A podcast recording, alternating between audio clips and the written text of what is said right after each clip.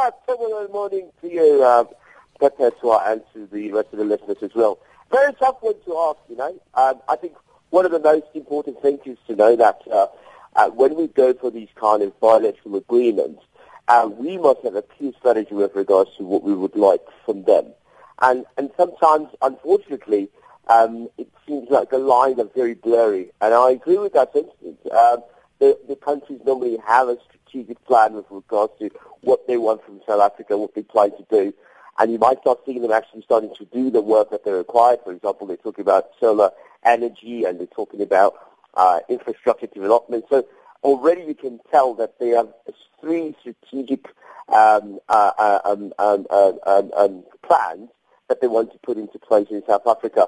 What would we want from them? I, I wouldn't know what would be on, on the top of my shopping list. It's very, very difficult. Oil countries have been doing relatively badly. I think they tend to gain more from us than we, we gain from them. And so hopefully, hopefully, hopefully something comes out of it. But it'll be interesting to find out the, the finer details with regards to that. Asian stocks uh, fell for the first time in three days as healthcare companies led losses and more than two-thirds of the companies in Japan's Topix index traded without the yeah. right to the next uh, dividend.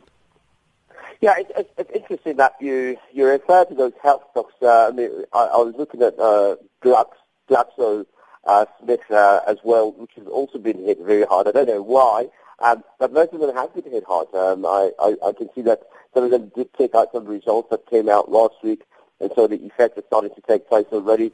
Uh, we see the MSCI Asia Pacific slipped by 0.4%. Um, if you look at, for example, as well, the Topix uh, also went down by 0.8%. So I think a lot of data that showed up uh, uh, uh, uh, yesterday, where everybody was on holiday still, uh, showed that the Federal Reserve's preferred measure of inflation has slowed, and that also clouded the outlook for the higher interest rates in 2016. And therefore, from a hawkish uh, view, they now become dovish, and so that sort of uh, spiraled out of control and led to uh, some of these companies, because most of them obviously rely so much on the U.S. performance, and so they started to take a little bit of a slide. Why in the new emerging markets, alpha comes in in the form of uh, politics?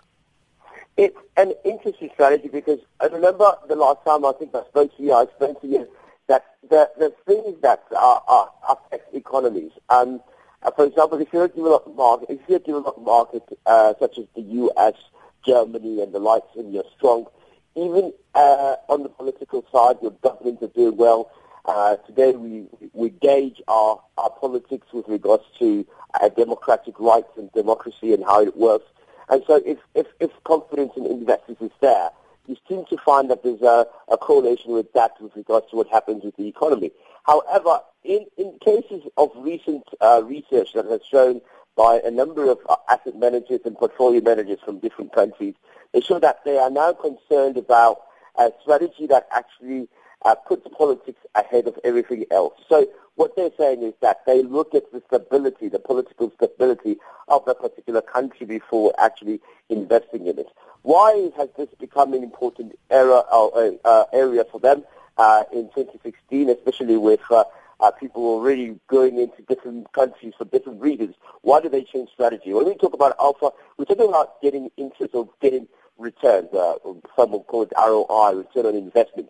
And so to get that kind of real proper return on investment, it is important for the country to have a strong political will, a strong leadership, a strong governance. They look at things such as uh, the independence of the states, uh, how the, uh, the state-owned enterprises work, they look at things like that, and it has become, it has, the, the need for that uh, uh, perpetual has increased by almost 39%. So that just shows you that uh, they have now a different way of, of gauging these things. And hence the reason why we need to look back at home and say we need to make sure that we also look more attractive and we do have a stable uh, uh, uh political sphere uh, that will attract better investments. And these visits, for example, to to, to, to, to the UAE. Very, very important uh, uh, for government to support these kind of initiatives to show that we are interested in getting business back into the country. But that's what. Can you answer this question for me? Yeah.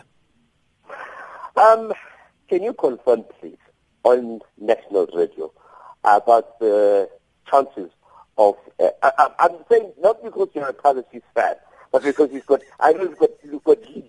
Huh? You've got leads. Let's tell me. Is it true? Is, is Komphela going up?